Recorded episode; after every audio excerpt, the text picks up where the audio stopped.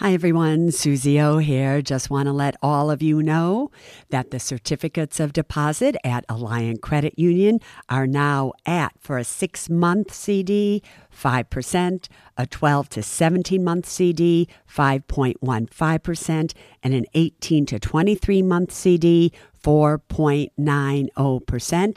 And for those amounts of $75,000 or more, just add on 0.5% to those rates. Go to myalliant, A-L-L-I-A-N-T dot com and check it out.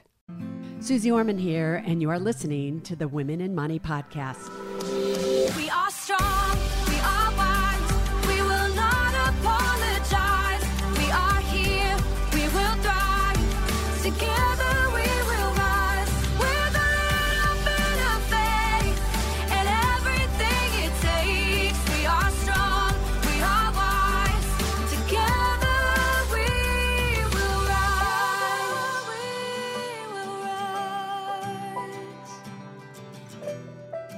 Hi, everybody. Suze O here, and welcome to the Women & Money podcast, as well as the Men Smart Enough to Listen. This is the Ask Suze Anything podcast, and this is where you write in. You have a question or a statement, or you want to just say something, and if chosen, it will be answered on this podcast.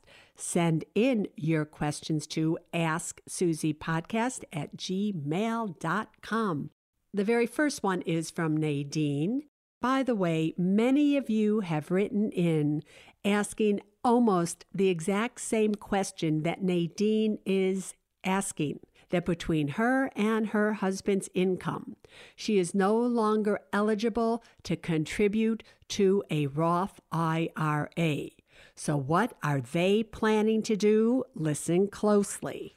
They are thinking about trying to reduce their adjusted gross income to below the eligible level to qualify for a Roth IRA, where she starts to contribute to her employer's 401k plan. Her husband increases his contribution to his employer sponsored 401k plan. How does she lower her adjusted gross income? Is essentially what she is asking me. Should she fund retirement accounts that are taxable to be able to do so? Now, if you don't understand Nadine's question, let me explain it to you. As you have to know by now, my absolute favorite, favorite retirement account of them all is a Roth IRA. I love a Roth IRA more than a Roth 401k, a Roth 403b, or a Roth TSP. Obviously, if you work for a corporation that matches your contribution, which means you put in a dollar and they give you some amount of money up to 6% of your base pay. I keep saying this over and over again because you have got to learn what the rules are and what the terminology means. Obviously, if you have a retirement account that matches your contribution, whether or not if it is a Roth or a traditional, which means pre tax, you have got to contribute up to the point of the match. Listen again. If your corporation offers you a choice between a Roth 403b, a Roth 401k, or a Roth TSP and a traditional, and they match, your money should go into the Roth. The company's money will go into the pre taxed accounts. That's how you should do it. If they do not offer a Roth version, I don't care. You still have to contribute to get the match of the company. But after the point of the match, if you have enough money to fully fund the Roth 401k, 403b, or TSP and fully fund a Roth IRA, I want you to do that. If you do not have enough money to fund a Roth IRA fully after the point of the match, I want you to stop contributing to your 401k, 403b, or TSP and contribute to the max or up to the max in a Roth IRA. A Roth IRA is 10 times better a retirement account than any Roth 401k, Roth 403b, or Roth TSP after the point of the match. Do you hear me? But because it is so good, there are income limitations that you have got to meet to be able to open up a Roth IRA. And what Nadine is saying here is that she and her husband make too much money to qualify for a Roth IRA. So they are trying to do anything to get their adjusted gross income down. So, two things you need to know. If you are married, filing, jointly, in order to contribute the maximum to a Roth IRA, which is $6,000 if you are under 50, $7,000 if you are 50 or older, you cannot make more than $196,000 of adjusted gross income. If you are single, you cannot make more than $124,000 of adjusted gross income to put in the max. Again, you may have a 401k of any kind, a 403b or a TSP of any kind, and a Roth IRA at the same time. Do you hear me? But now, what I want to do is, I want to take you to Suze's school to explain to you exactly what is adjusted gross income, because it is that number that qualifies you to have a Roth IRA or not in your mind. And what Nadine is trying to do is to do everything she can again to make her adjusted gross income be less so she can qualify for the Roth. So let's first talk about what is gross income so that you can then understand what is your adjusted gross income comes obviously we are adjusting your gross income number 1 your gross income is essentially what you earned during the calendar year. But it's not just what you earned, it also includes your interest on your accounts, like your savings accounts, tips, taxable Social Security benefits, income from rental properties, dividends, capital gains, royalties, even income from your retirement accounts, as well as alimony that you may receive. Got that? Now, some of the income that is not included as gross income is the income on tax exempt local and state bonds. But to figure out your adjusted gross income, we have to adjust your gross income and subtract from your gross income. So deduct from your gross income contributions to a deductible retirement account, such as a 401k, a 403b, a TSP, an IRA. So let me just give you an example. We have Nadine and her husband.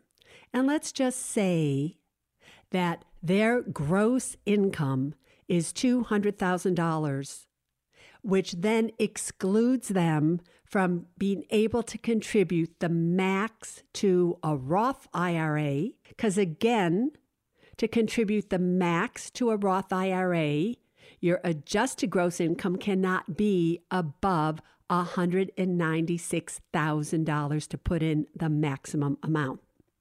So now they want to get their gross income down. All they would have to do is put in essentially, let's just say $10,000 into a 401k, into a retirement account, because then that $10,000 would come off of their gross income. And if their gross income is 200,000, They put $10,000 in a retirement account that comes off of it. Now their adjusted gross income is $190,000, which allows them to qualify for a Roth IRA.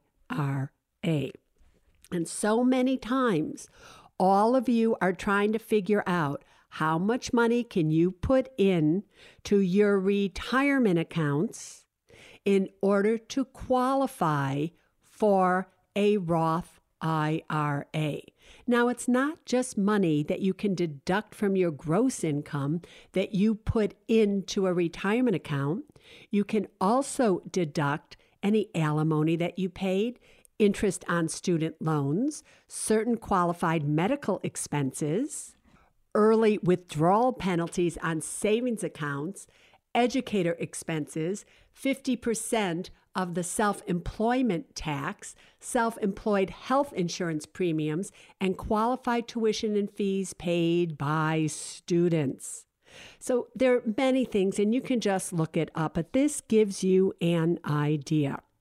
And what Nadine is asking as years go on, what happens when she no longer qualifies for a Roth IRA because she's maxed out her 401ks. She's done everything possible. What can she do as time goes on?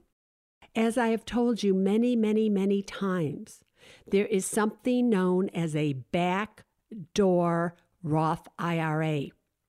And you can do a backdoor Roth IRA, which simply means if you make too much money to qualify for a Roth IRA and you do not want to go through all the shenanigans that you're going through to get into a Roth, to qualify for a Roth, then all you have to do is the following.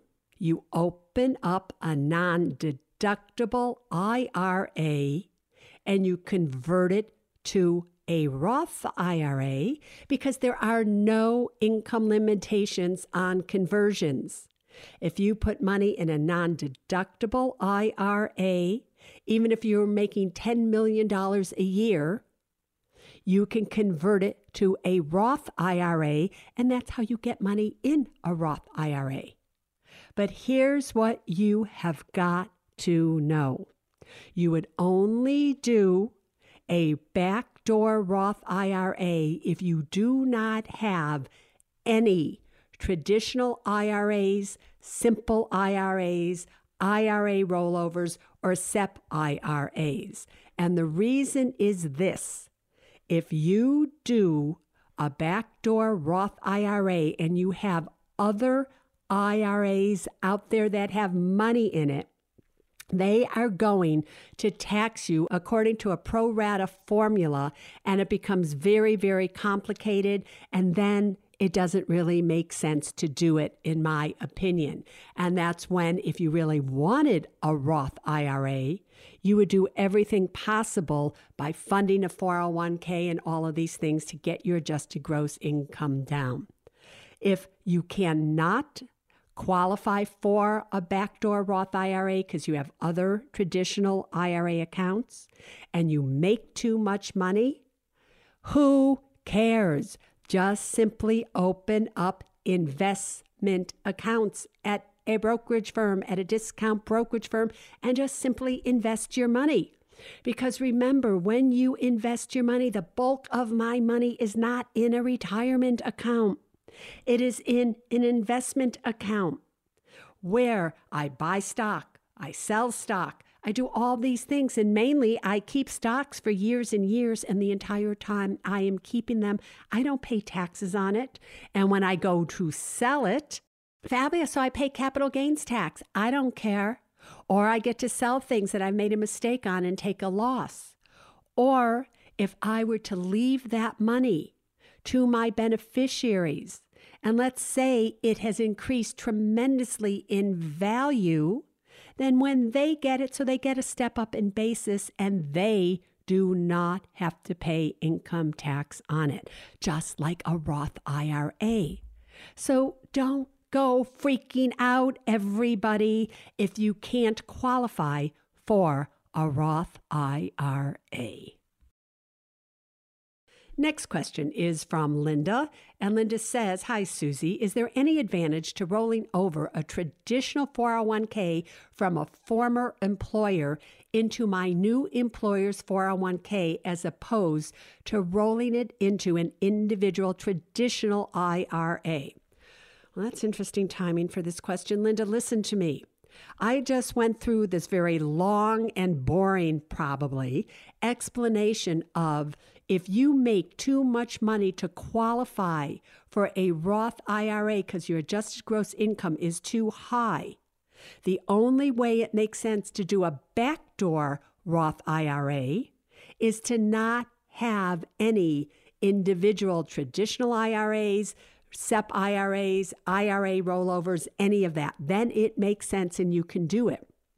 So if you make a lot of money, you make over the adjusted gross income level of what you need to qualify for a Roth IRA, then you would be better off to just simply roll your traditional 401k from your former employer into your new employer's 401k plan because then it's not going to count against you when you want to do a backdoor Roth IRA. If that is never going to be one of your problems, then you're better off doing a rollover into an individual traditional IRA at a discount brokerage firm. However, I just want to say, how do you know when it's going to be a problem or not? How do you know? I never in a million years thought I would be making the kind of money that I'm making, even when I started making it. So you might just want to plan to make that kind of money if you ask me. Next question is from Jocelyn. She says, Hi, Suze. I know that you are a spiritual person and I am too. How do you know that, Jocelyn? Is that because I talk about God? Is that because I mentioned God? I don't know, but I am. I have so much faith, it's not even funny. But she says, What are your thoughts on tithing? I have never really done this before, and I feel guilty about it. I barely have enough to make ends meet now, and I know that I'm supposed to have faith that once I give my first 10%, there will be increase and overflow. But I guess I'm just struggling with the faith part of that. Just curious as to what advice you would offer to someone who is working on paying off debt, who wants to give but not sure as to how much. Thanks for all that you do. Jocelyn, this is really a hard one, and it brings me back to the Oprah Winfrey show that I did, one of the 29 that I did, when a woman was on and her car was just repossessed. She had so much credit card debt, it wasn't even funny. She wasn't able to feed her children. She had no money whatsoever. After all of her rent bills were paid, nothing. And she was not somebody who went out to eat, bought clothes. She was seriously living subsistence level. And she was tithing 10%.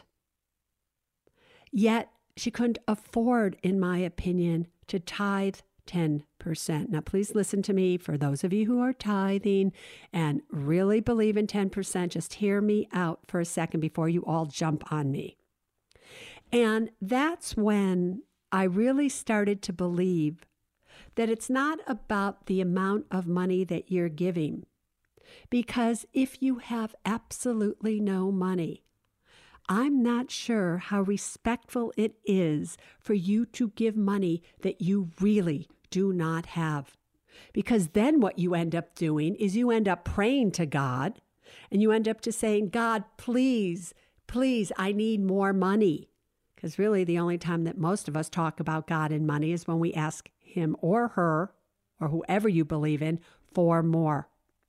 So I started to come up with this philosophy that for those of you who can barely make ends meet, sometimes it is harder for you to contribute $10 than it is for somebody who is so seriously wealthy for them to contribute a million dollars. So I really wanted for those who didn't have the ability really to give 10%, They should give an amount that is respectful. So, Jocelyn, you should give an amount, in my opinion, that is respectful to your situation, but not a really comfortable amount. Just make it stretch a little. If you feel that, all right, you could give $20, you, you could somehow do that. Give 25, give 30. Stretch it just a little. Because when you give, when you give from the right place, not from guilt, because remember, one of the three internal obstacles to wealth are fear, shame, and anger, and shame is just another form of guilt. But you have to give from the desire to say thank you. Thank you for what you have, as well as thank you for what you don't have. And just see how things go when you do it that way. For those of you who are listening, and you have the ability to give more than 10%. Give more than 10% and make up for those who feel like they can't give at least 10%. And then I would just hope that it would all even out. So, this woman, I'm going back to her, who had nothing, she started to do that. And little by little, things started to turn around. And then she was able to make money, she was able to get out of debt, and she was able to give 10% and felt great about it. So it's all up to you and how you feel about these things. But that's what I would tell you. But it is really important, no matter what, that the very first check that you write or the very first donation or move that you make with your money at the beginning of every month is to some nonprofit of your choice, whether it's a place of worship or any other place, to open up your month from a place of gratitude. Maria says, I have a simple question. When would you recommend hiring a professional wealth manager? At what point in life at what net worth levels? What are the benefits of a professional managing my money versus me investing in low cost index funds? So, obviously, you are asking this question because either you have attained enough money right now that you do not feel comfortable investing it yourself, or other people that you know are using wealth managers so you're just confused as to what to do. First of all, I just want to say something. Many wealth managers will not even look at you or want to deal with you if you don't have a minimum of $250,000, $500,000. Some are $5 million, $10 million and up. A really good wealth manager, in my opinion, should not care if you have $50,000, $150,000, or $150 million, they should want to help you regardless of the money that you have. That's just what I believe. And the one finance person that I do recommend all the time, he will treat you the same whether you do have $25,000, $100,000, or $150 million or more. And I like that because you are a human being. And if you need help, they should not look at you as to how much money you have. They should look at you as what needs do you have with the money that you have. So I don't think there's an amount of wealth Sometimes it's more important to do the right thing when you have $100,000 as it is when you have $100 million. If $100 million, so you lose 20 million, who cares? If you have $100,000 and you lose half of it, oh, it's a big deal. So that's number one. Number two, when using a wealth manager, you should never pay more than 1% ever. 1% should be the maximum that they ever charge you, and they should only charge you that money on investments that they make in the stock market. You do not want a wealth manager that charges you to buy mutual funds for you or index funds for you or things that you can do on your own. Also, if you buy individual bonds, they should never charge you a wealth management fee to manage individual bonds because individual bonds already have the commission built in. So I don't have a problem if you continue to just put your money into index funds, but you might feel like you want to talk to somebody, interview people. But if they ask you how much money you have and you don't have enough for them, who cares about them? That's what I would tell you. All right, so that ends Ask Suze Anything for now. That was kind of a technical one, right? But you know, it's really, really important that you know these things so that you don't make mistakes and you don't, you know, spin and spin and spin to do something that just might be really simple to do. All right, everybody, till next week, you stay safe.